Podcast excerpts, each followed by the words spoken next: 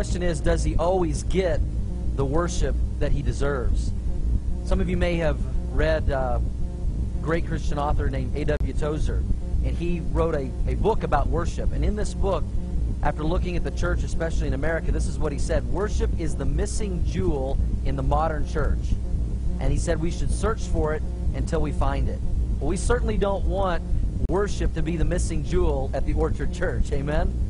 We want to make sure that worship is our highest priority because that is the highest command that God has called us to. Worship is our subject today, just as it was last week, and we're going to continue in our study today of the book of Revelation. So go ahead and take out your Bibles, turn to the book of Revelation, chapter 5, as we continue our series. Uh, Return of the King, a journey through Revelation as we go verse by verse through this book. I want to catch you up just a little bit of where we've been. In chapter 1, we saw John was on the Isle of Patmos. Jesus appeared to him and he said, I want you to write down the things you have seen in that encounter that he had with Christ.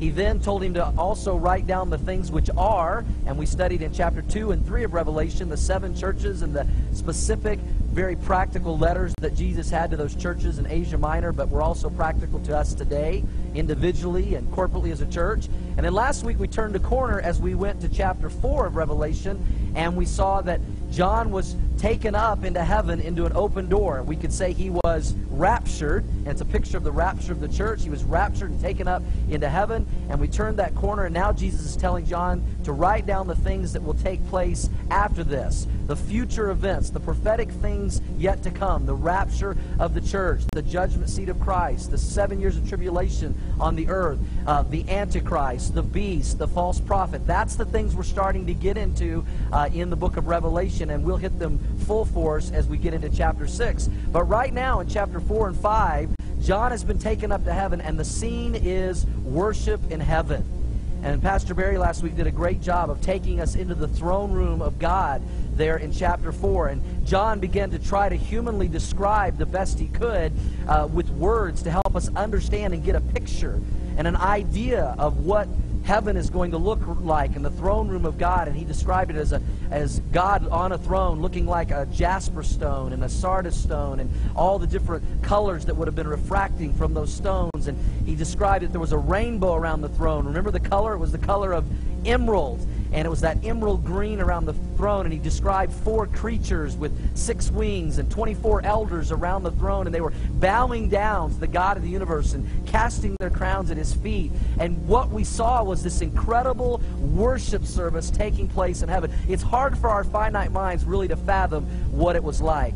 We've got some pictures i think we already put them on the screen that are some artist renditions of Revelation 4 and 5 and maybe what this might have looked like. But I don't know that they really even do it justice. I don't know that we can fully understand, but we appreciate the attempts that they've made to understand this worship scene in heaven that John is describing to us. I don't know how many guys like to go to concerts. How many of y'all like going to concerts? I think a lot of people do.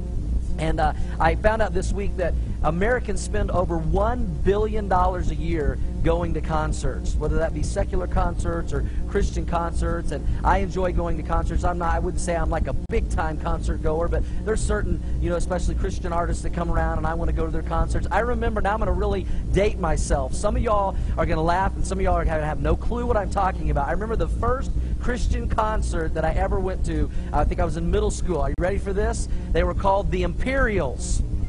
Yeah, see, see, a couple of people about my age know what I'm. Yeah, they were this singing quartet group, and you know they sang a song called "I Listen to the Trumpet of Jesus," and you know I mean that was really rocking back then. You know in the late '70s, early '80s, and and then I remember I think my next concert was a guy named Carmen. Any guys ever heard of him? Carmen, he's is he still alive? I don't know if he's still around or on his walker or whatever. But uh, Carmen, I went to a Carmen concert, and this is a true story. I grew up in Tulsa, Oklahoma. Carmen, there was uh, behind my house in the town that I grew up in. Uh, behind my house was this big, huge apartment complex, and Carmen got his start in Tulsa, Oklahoma. He lived in one of the apartments behind my house, and I was a paper boy, and I threw papers, and I threw a paper to Carmen and I collected money from him. So, yeah, that's true story. Um, I remember one of the coolest Christian concerts I ever went to was Steven Curtis Chapman. I, I, mean, he was really big in the middle '80s, and I still love Steven Curtis Chapman. But he was he was one of the coolest concerts I ever went to. It was the first time I went to a concert, and I mean, they had like lights going and lasers going and fog machines, and I mean, it was it was quite the show, and it was it was pretty entertaining. But you know what? What we're studying here in Revelation 4 and 5, there has never been a worship service or concert like the one John is describing right here. And one day we're going to experience worship beyond what our finite minds can ever comprehend. You know, 44 times John in the book of Revelation talks about what he saw firsthand. 27 times he talks about in the book of Revelation what he heard. You know, John didn't need to sing the famous song, I Can Only Imagine, about heaven, because he was there. He saw it. He heard it. I mean, in the flesh, he saw these things and he's telling us about heaven. And we all have an interest in heaven. We want to know what is it going to be like? You know, what are we going to do? What's going to happen? I heard a story this week about two good friends, Sam and Charlie. They grew up together. They played on a baseball team together in Little League. They went on, they played in high school. They played in college together. Didn't quite make it to the pros, but they loved going to baseball games. They loved watching baseball games on TV, and, and, and they were great friends their whole life. And they, they, Sam and Charlie talked to each other and they often wondered, is there going to be baseball in heaven? They really wanted to know that. So they made this pact with each other. And they said, okay, whoever dies first, when you get to heaven, if there's baseball in heaven and there's any way you can get word back to the other person, let us know if there's baseball in heaven. Well, sure enough, Sam passed away and he went to heaven. And after uh, his funeral was over, a couple of nights later, Charlie was laying in bed and all of a sudden he heard this, you know, Charlie, Charlie. And he's like, What? He's like, Is that you, Sam? He's like, Yeah, it's me. He said, I got a message to you from heaven. He's like, What? Is there baseball? And he said, Heaven? He's like, Yeah, I've got great news. He said, I've got some good news, though, and I've got some bad news. The good news is there's baseball in heaven. And Charlie's like, That's great. What's the bad news? He says, The bad news is you're starting picture next Friday. well, I don't know if there's going to be baseball in heaven or not. But I do know there's going to be amazing worship in heaven beyond what we can imagine. And our focus here in this study in Revelation today um, shifts from focusing and worshiping the Creator on the throne, God the Father, to God the Son, Jesus Christ the Redeemer, who is in the midst of the throne, and we see him finally getting the worship that he certainly deserves. Let's pray, and then let's jump into chapter 5 of Revelation today. Heavenly Father, I just pray today that whatever we have brought in here in our lives to distract us, our work, our family, our health situations, our financial situations, I pray today that we might be able to set all of that aside and completely focus our attention upon heaven. Completely focus our attention, most of all, on you and the worship of you and the worship that you're one day going to get that you deserve the worship that you desire from us. And that it wouldn't be something that we just wait to do when we get into heaven, but we would do it today with our lives, with our songs, that we would live a life of, of obedient worship to you because you certainly are worthy of our worship. I pray today that every person here would gain a greater appreciation of what true worship is about and why you and you alone are so worthy of it. And if anyone is here today that has never given their heart and life to you, Lord, I pray today would be the day they realize that there is nothing more worthy to give your life to than you. And that they would make that decision. I pray all this in Jesus' name. God's people said, Amen. Revelation chapter 5, verse 1. Let's read the first four verses together here. And I saw in the right hand of him who sat on the throne, this is God the Father, a scroll written inside and on the back, sealed with seven seals. And I saw a strong angel proclaiming with a loud voice, Who is worthy to open the scroll and loose its seals? And no one in heaven or in the on the earth or under the earth was able to open the scroll or to even look at it. So I wept much. who's weeping? John is. John says, I wept much because no one was found worthy to open and read the scroll or even to look at it. I brought uh, today what might be something like the scroll in heaven.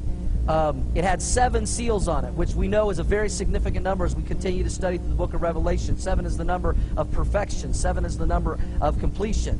And John gets to heaven, he sees the Father on the throne being worshiped, but then he sees this scroll in his right hand, and, and the question is, who can take this scroll?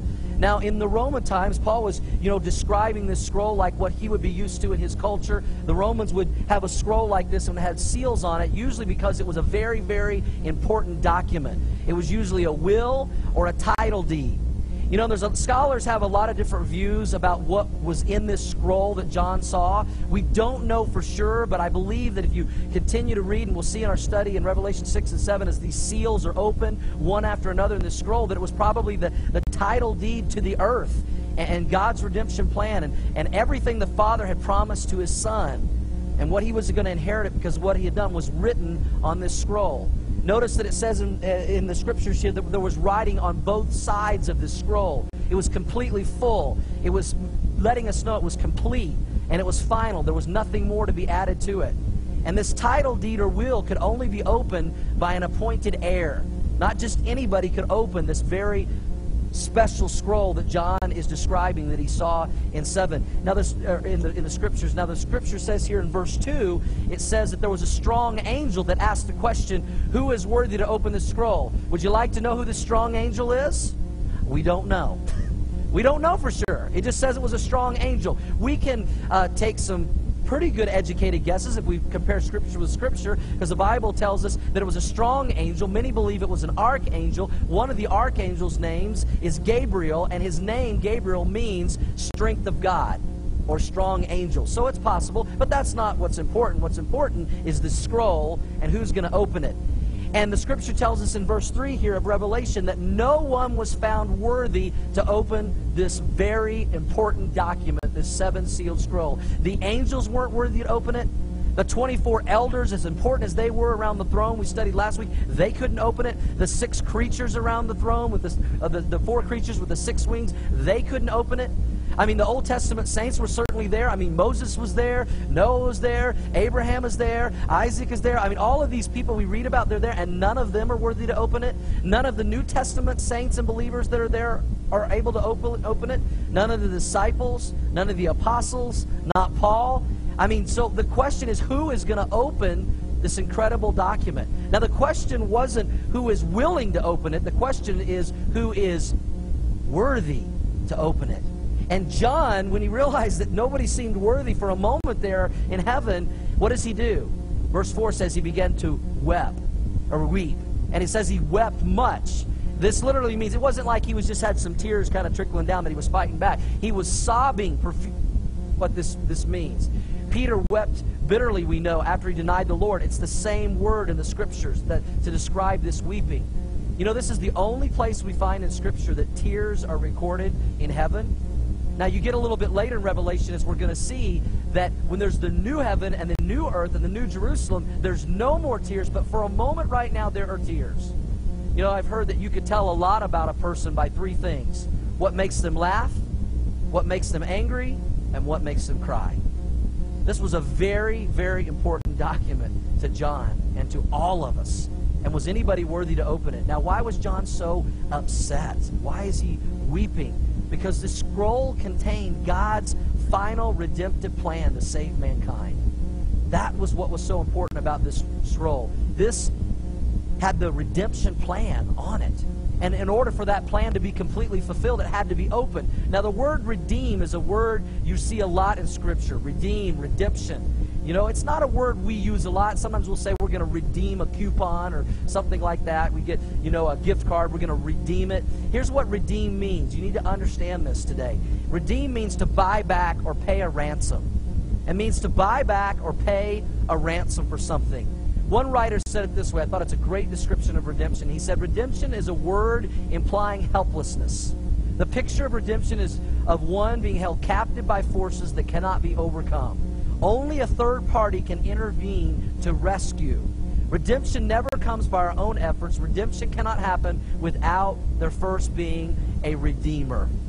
So the question, who is worthy to open the scroll and bring about the final redemptive plan into action? Well, you know what? The Apostle Paul has already answered this question for us. It's answered throughout the pages of Scripture. Remember what Paul said in Ephesians chapter 1, verse 7? In him, speaking of Jesus, we have redemption through his blood. Are you thankful for that this morning?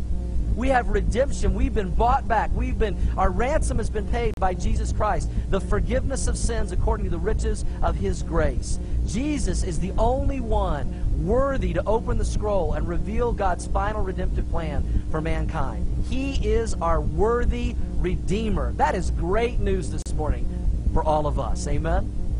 And now, as we look at the rest of chapter 5 of Revelation, John is going to give us in describing four reasons why Jesus Christ, our Redeemer, is worthy of our worship today. And I hope you'll gain a greater appreciation than you've ever had before of how worthy Jesus is to receive all of our worship. Let me give you these four reasons why he is worthy. First of all, number one, he is worthy of our worship because of who he is. He's worthy of worship because of who he is. Look at uh, verse 5 through 7. But one of the elders said to me, Do not weep. Behold, or look at, the lion of the tribe of Judah, the root of David, has prevailed to open the scroll and to loose its seven seals. There is one worthy. And I looked, and behold, in the midst of the throne and the four living creatures, and in the midst of the elders, stood a lamb as though it had been slain, having seven horns and seven eyes, which are the seven spirits of God, sent out into all the earth. Then he came, and he took the scroll out of my right hand of him who sat on the throne. Notice that it's an angel who asks who is worthy, but it's an elder who says to John, hey, here's the one that's worthy. Why was it an elder instead of an angel? Because angels don't need to be redeemed, but elders do. Believers do. And the elder says, Here's our Redeemer. And he brings forth Jesus. There he is. And he steps forward. And he takes the scroll out of the right hand of his Father and he is worthy to open it. Now, Jesus, our Redeemer here, we, we, we understand a greater appreciation of who he is and how he is described by this elder. Look at the three titles that he gives us. He says, Behold, the lion of the tribe of Judah. Maybe you've heard that title for Jesus before. The lion of the tribe of Judah. Take time maybe later to go back and do some further study. Genesis chapter 49, verses 8 through 10. You'll find that Jacob, before his death, prophesied that his son Judah, that the Messiah would come through his uh, line, would come through his lineage, would come through Judah. And we know that we see throughout scriptures that all the kings of Israel came through the line of Judah, just as the Messiah would come through the line of Judah. And now Jesus, we know, came through the line of Judah. And he's described here as the lion of the tribe of Judah. Now, when we think of a lion, what do we think of? We think of power, we think of strength. We think of authority, majesty, and king. After all, who's the king of the jungle? The lion is. I'm reminded of a story about a lion one day, and he was going through the, the jungle, and he was, you know, feeling really good about his kingship, and that he was, you know, the head honcho. And he was going around, and he wanted to remind the other animals that he was the king of the jungle, and that they hadn't forgotten. And so he, you know, stuck out his chest, and he waltzed up to a zebra he saw standing there, and he roared, roar! He said, "Who's the king of the jungle, zebra?" And the zebra said, "Oh, you are, Mr. Lion, you are." And he bowed down to him and said, "That's right." And he strutted off a little bit further he was looking for somebody else to talk to, and he comes across this monkey running around. He said, Hey! He slaps him upside the head. He says, Who's the king of the jungle? And the, oh, the monkey said, Oh, you are Mr. Lion, you are.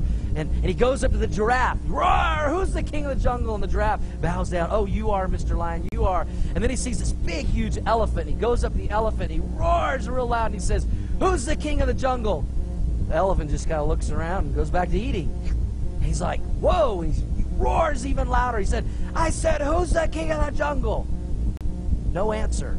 So then he gave out his biggest roar that he had ever roared in his life and tried to get this elephant's attention. He said, I said, Who's the king of the jungle? Elephant looked down at him. He grabbed him by his trunk. He swung him around and threw him against a tree. Boom! The lion said, Well, you didn't have to get mad just because you didn't know the answer. well, we know the answer to who the King of Kings and Lord of Lords is. It's Jesus Christ, the lion of the tribe of Judah. And as we're going to see next week, Jesus is portrayed as this lion as he brings judgment upon the earth. But I ask you today, is he the king of your life? He wants to be the king of your life and my life. He's also called not only the king of uh, the king, the lion of the tribe of Judah, but he's called the root of David the root of David. I am not going to take a long time here, but you need to understand what this means.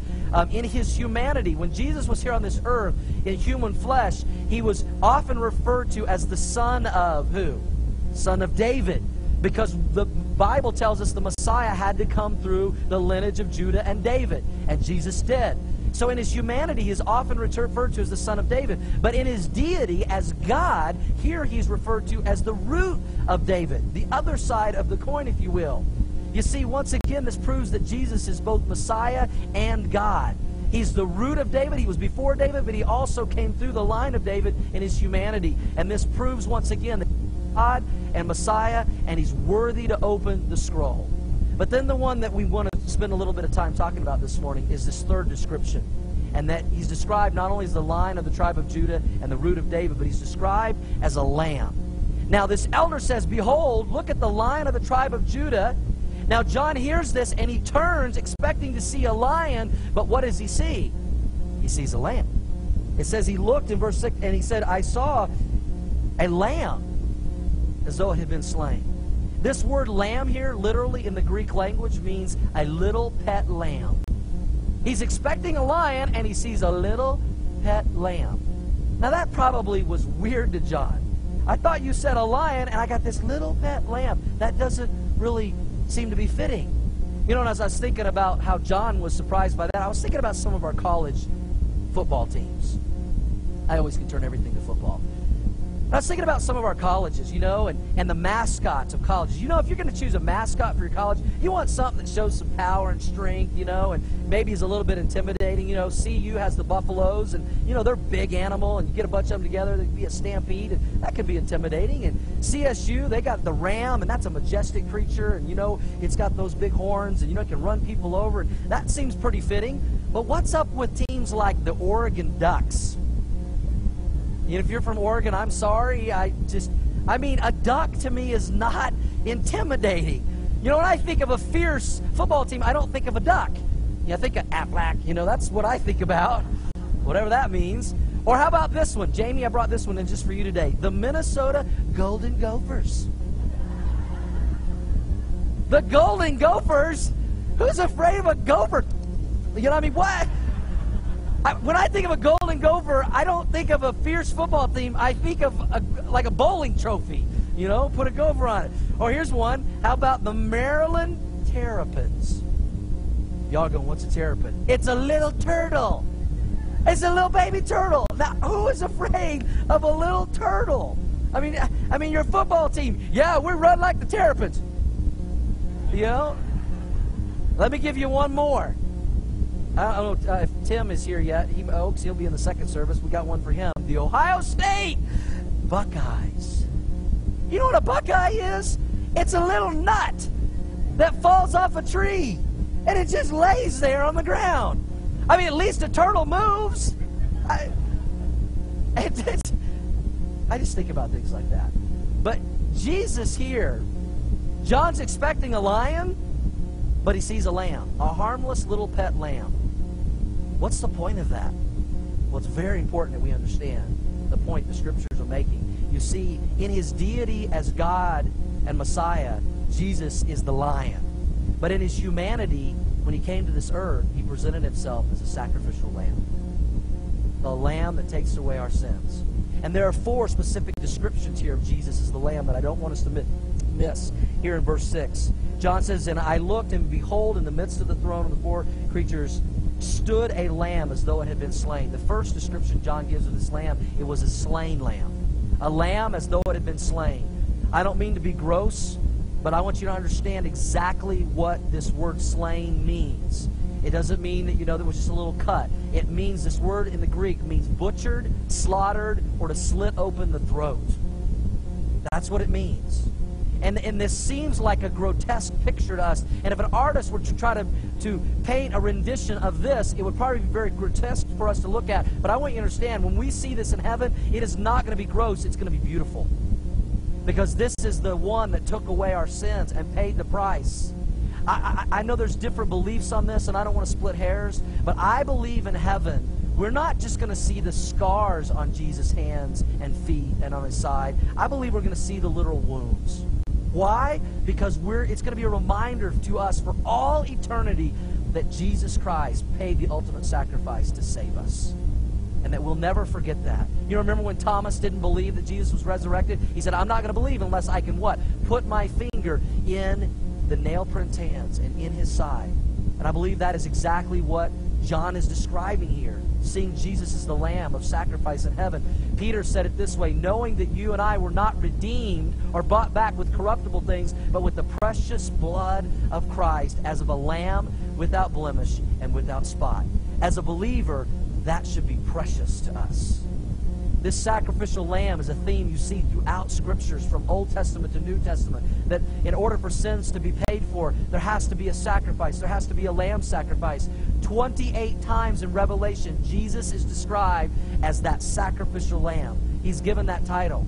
But this scene was set that there was going to be a sacrificial lamb. If you remember back in the Old Testament with Abraham, remember when God told Abraham to take his only son that he loved, Isaac, and take him up on the mountain and kill him? And that seems like such a crazy thing for God to ask him to do. And remember the question that Abraham's son Isaac asked his father? He said, Where's the lamb?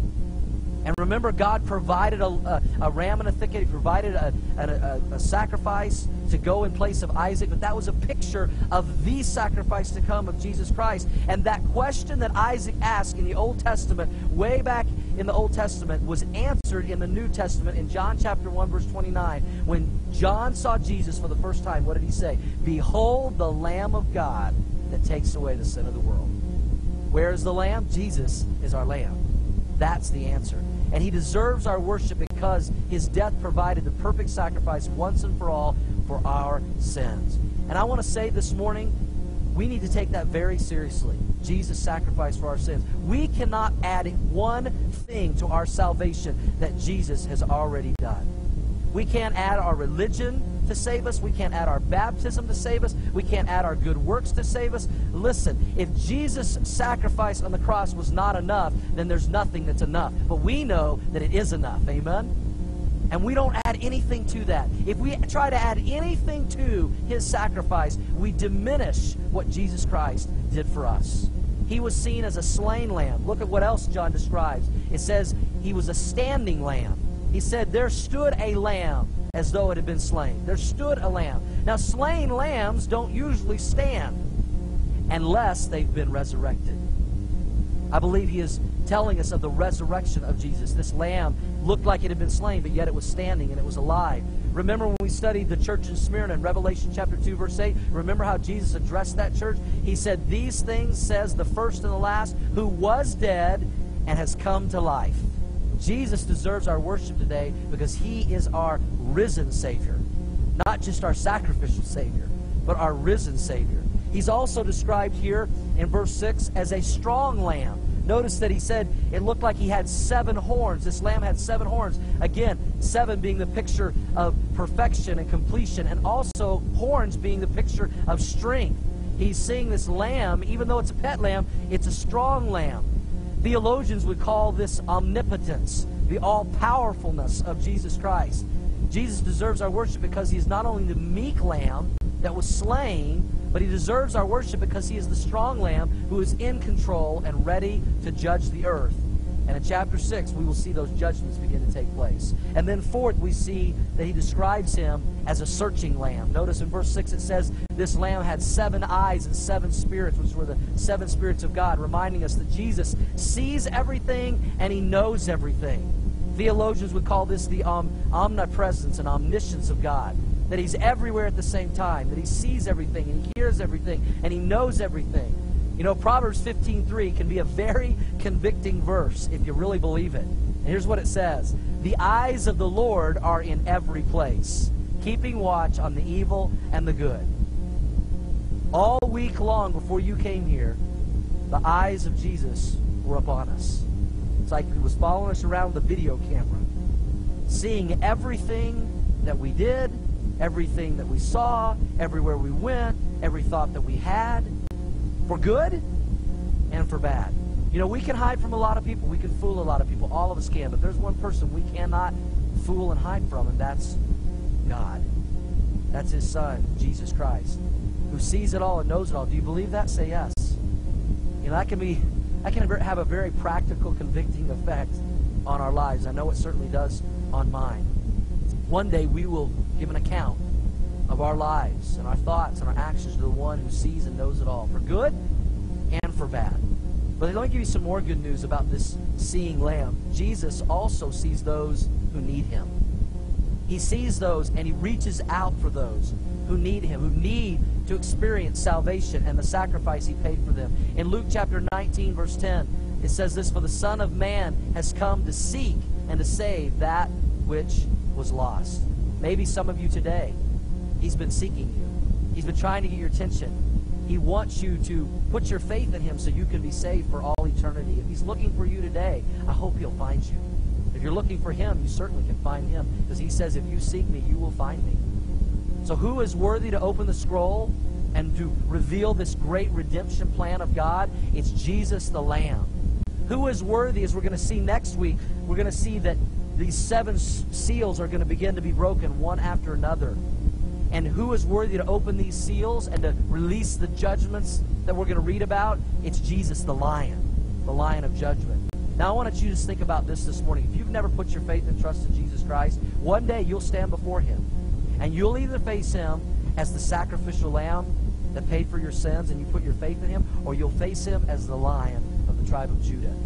I don't know about you, but if I've got to choose between facing a lion or a lamb, I'll take the lamb.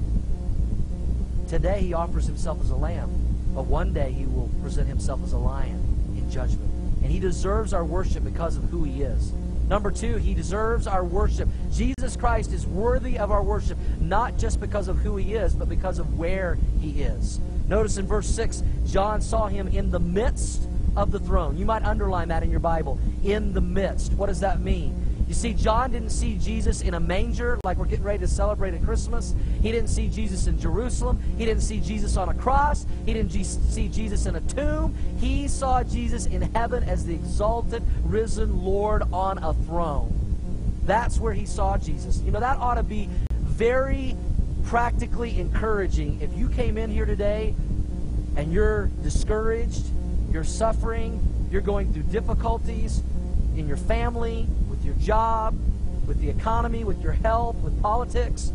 When you know Jesus Christ, you have someone who is on a throne in heaven in control. No matter what's going on in our lives, it is so reassuring and comforting to know that our Savior is on a throne. And He's in charge. The political leaders are not ultimately in charge. This world is not in charge. Jesus Christ is in charge when we know Him. He is on the throne. And Jesus knew suffering himself. Look at how he suffered on the cross for us.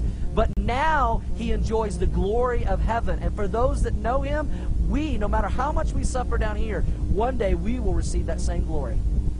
We will receive the same blessings that he has received. He's in the midst of the throne. What does that mean? That he's in the midst of the throne. It means he's in the middle or the center of the throne. Make no mistake about it. What John is describing here, this is very important. Jesus is the center of all activity and worship in heaven. He is the focal point, and every eye will behold his beauty and his majesty in heaven. You know, sometimes we hear songs today that are sung about heaven, and people sing about the streets of gold and the pearly gates and all those things and the mansion. We're not going to be singing about the streets of gold in heaven, y'all. We're not going to be singing about the pearly gates in heaven. We're not going to be singing about the great mansion we got. We're going to be singing about Jesus Christ, the one in the midst of the throne that is worthy of worship. All eyes will be on him. He will be the main attraction of heaven. Everything else will pale in comparison to who he is and where he sits. You have this in your notes. Don't ever forget this. We will not worship the creation of heaven. We will worship the creator of heaven. That's what we'll worship for all eternity. And if Jesus is the main attraction in heaven, then I think it only makes sense that he's the main attraction today. That he's the main attraction in our church, that he's the main attraction in our lives. We worship Jesus. He is worthy of our worship because of who he is, because of where he is, and number three, we worship him, and he's worthy of worship because of what he does. Look at verse 8 through 10 with me. We worship him because of what he does.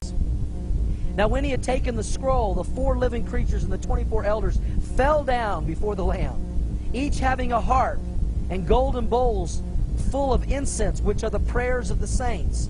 And they sang a new song, saying, You are worthy to take the scroll and to open its seals, for you were slain, and you have redeemed us to God by your blood, out of every tribe and tongue and people and nation, and have made us kings and priests to our God, and we shall reign on the earth. When Jesus the Lamb took the scroll from his Father, the weeping ended and the praise began. The praise began. And I want you to notice in verse 8 that praise and prayer are united together in heaven.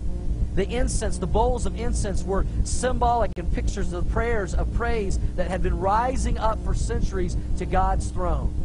Maybe you've never thought about this, but when you pray, I, I hope that you don't just ask God for things, but that you begin in your prayers by giving Him the glory and honor that He's to do and addressing Him in that manner and fashion. And you know what John is telling us right here? This is a really, really cool thought that every time we pray right now, praises to God, God is up in heaven and He's collecting them in these bowls like incense. And they've been collected for hundreds and thousands of years from those who follow Him. And one day, our literal praise and all this will be dumped out and it'll just spring forth in heaven to God. Your prayers are never wasted when it comes to God. Isn't that reassuring? God is holding them and He's saving them. And, and the praise prayers are being saved for this very moment that John saw in the future yet to come that is going to take place. If you think back in the last week, how many prayers of praise was God able to hold from you? Any? We should be sending them up every day. We should be sending them up several times a day. Well, that's what I do on Sunday. We'll do it on Monday, Tuesday, Wednesday, and the rest of the week too. And I hope that your bowl and my bowl of praise for God, when it's poured out, that it's full and it's emptied out in this praise. And I told you last week, you're going to see yourselves, many of you, in Revelation chapter 5. You remember that last week? This is the spot. Can y'all grasp this for a second? Remember, John is seeing what is going to take place in the future. Right after the rapture of the church that is yet to come. This scene of Revelation 4 and 5, this worship experience, this worthiness, this scroll being taken, the praise and prayers coming together. This is it.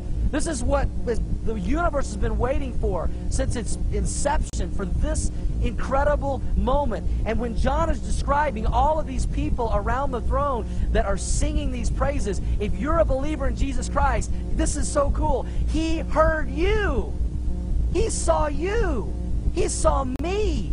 If you know Jesus Christ, your Lord and Savior, that just gives me goosebumps.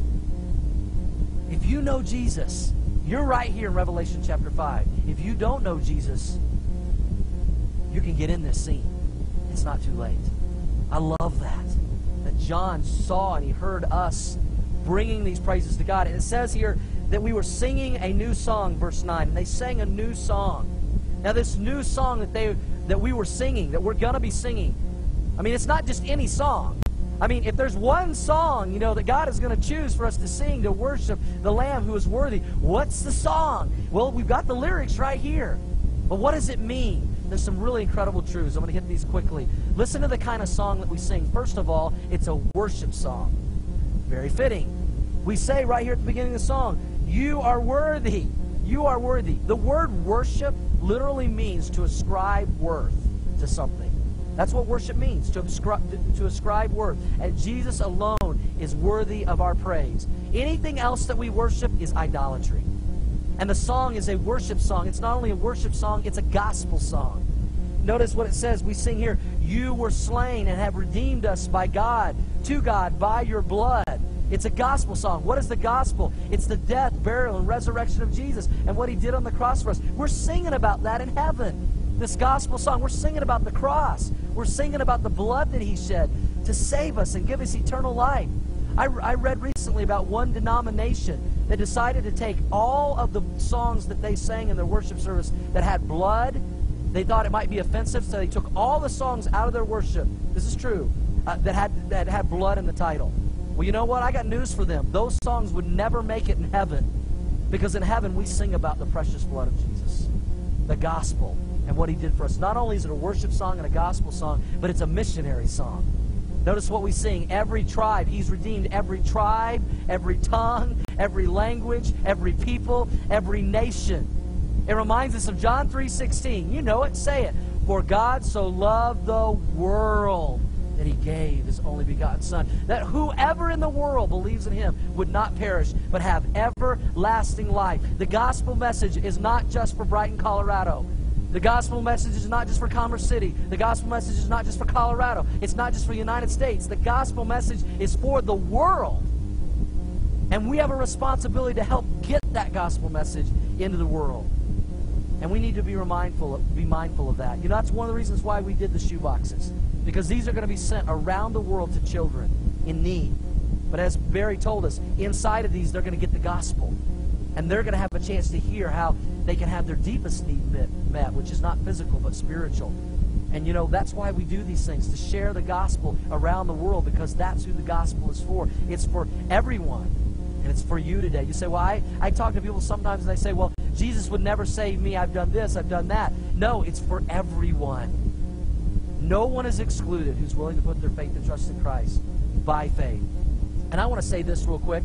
Uh, the last couple of years, uh, Christine and Eric Hansbrough, they have headed up putting together this whole Operation Christmas Child. Uh, they brought it, the idea to our church last year, and they have done a lot of work. And I think, are you guys in this service? Right back here. you guys just raise up your hand? Let's thank them for all the work they've done. We appreciate you guys. Thank you. We appreciate their passion to help us get involved in such a worthy cause. You know, that's the commission. If you ask me, what is the goal? What is the mission of the Orchard Church? What is it? It's so easy to answer because it was given to us by Jesus. It's not something I came up with. Matthew 28, 18. Go, therefore, and make disciples of how many nations? All nations. That's the ultimate goal of everything we do. Everything that we do. It also, we see, is a royal song. We see it as a royal song. He says, we sing because we, to God that you've made us kings and priests to our God. You know, you couldn't turn on the TV this week without hearing about Prince William and Kate Middleton.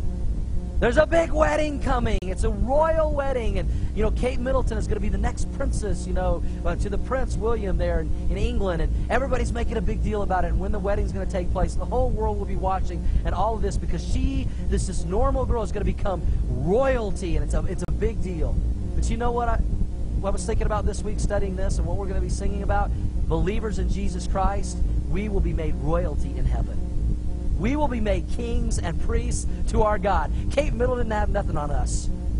We all get this in heaven at the marriage supper of the Lamb. You say, why is that important that we're made kings and priests? Because when you're made kings and priests, you are royalty and you are part of God's family and you have access to his presence. Something in the Old Testament, if you remember in the temple, there was the Holy of Holies, and it was only the high priest. He was the only one who could go into the Holy of Holies once a year to atone for sins. I got great news. Every believer gets to go into the Holy of Holies of heaven, into the presence of God forever and ever, and we're not excluded.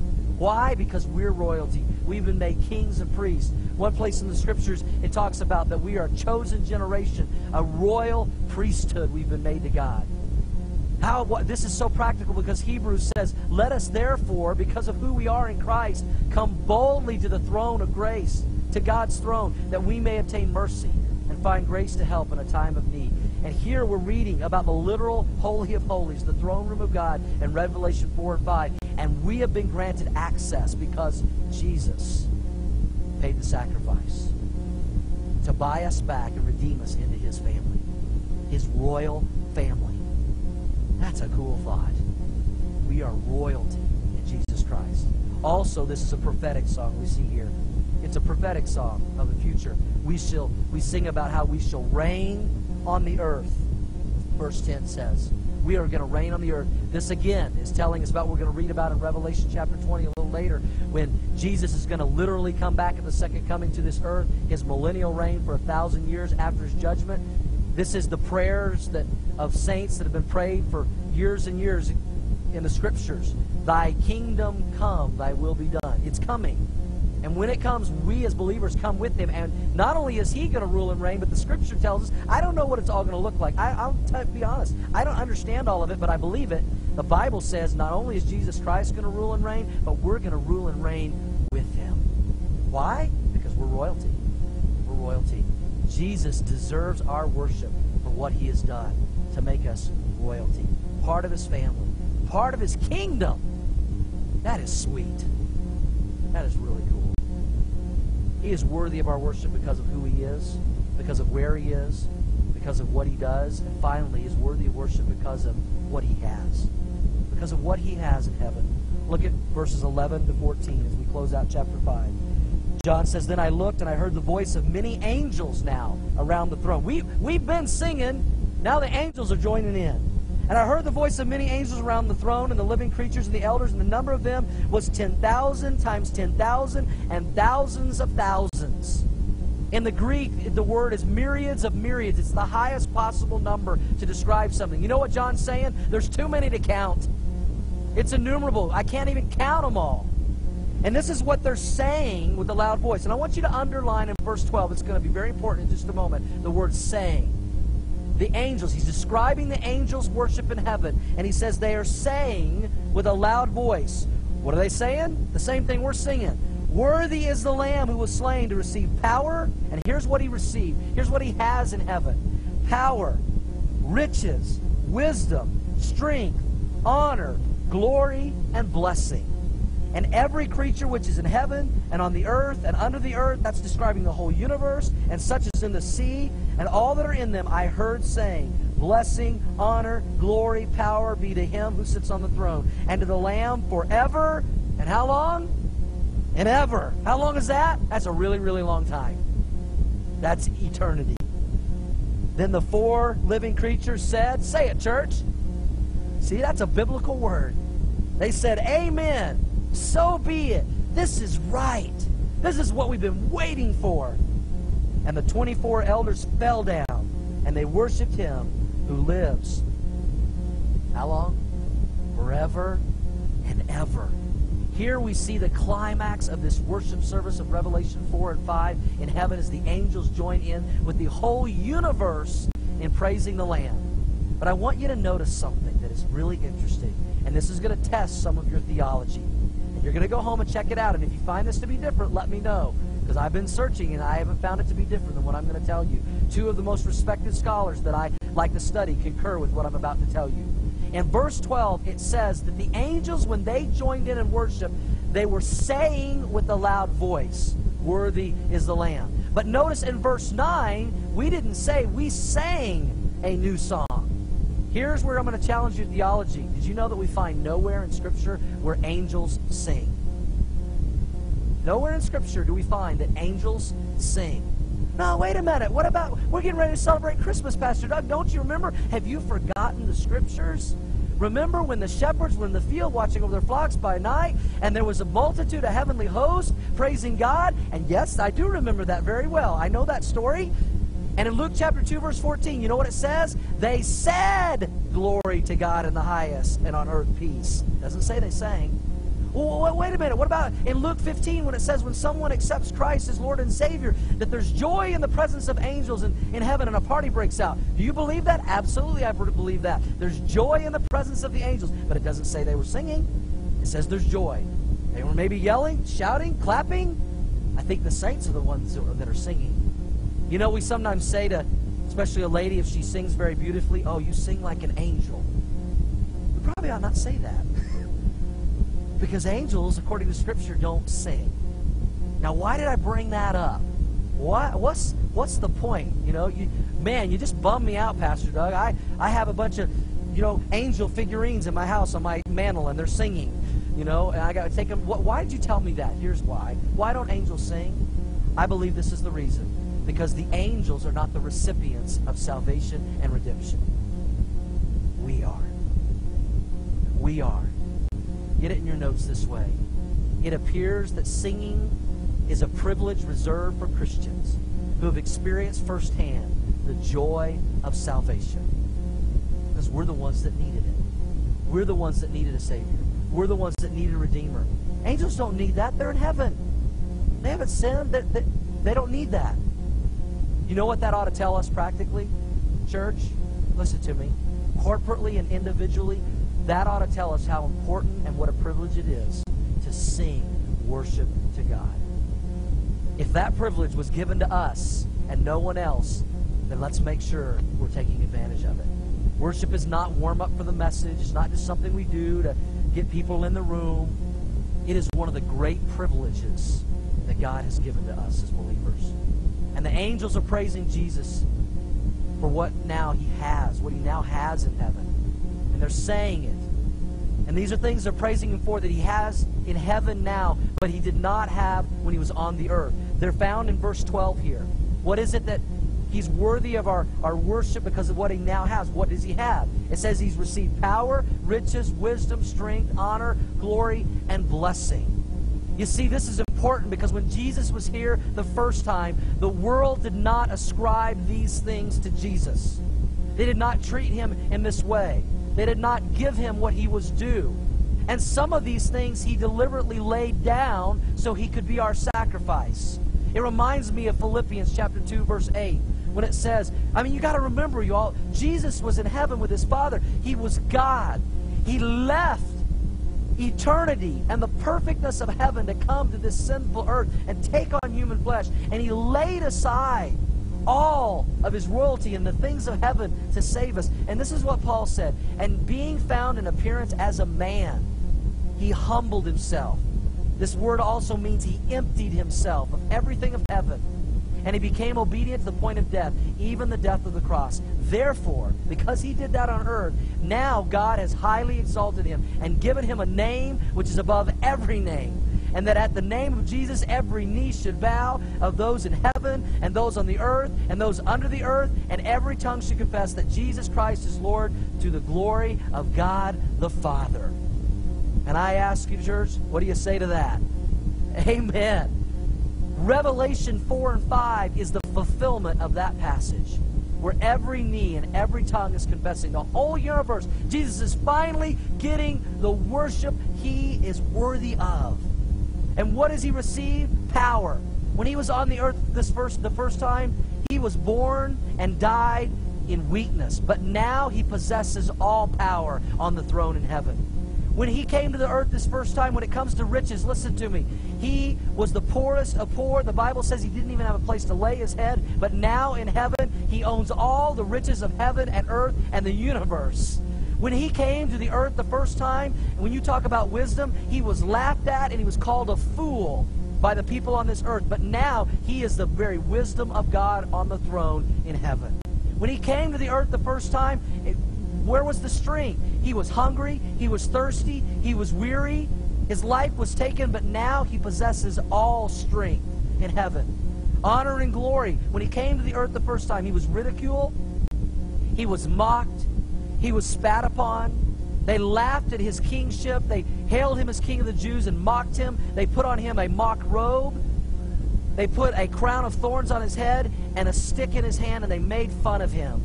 But one day those same people will give him the honor and glory he deserves. Blessing. How has he received blessing? How have we received blessing? He became a curse on the cross for us so that we could be freed from the curse of our sin. He is worthy of worship. Jesus is worthy of worship. And this worship service in Revelation climaxes with the whole universe praising the Lamb of God and the Father on the throne. I'm going to invite the band to come out right now. We're going to end this service.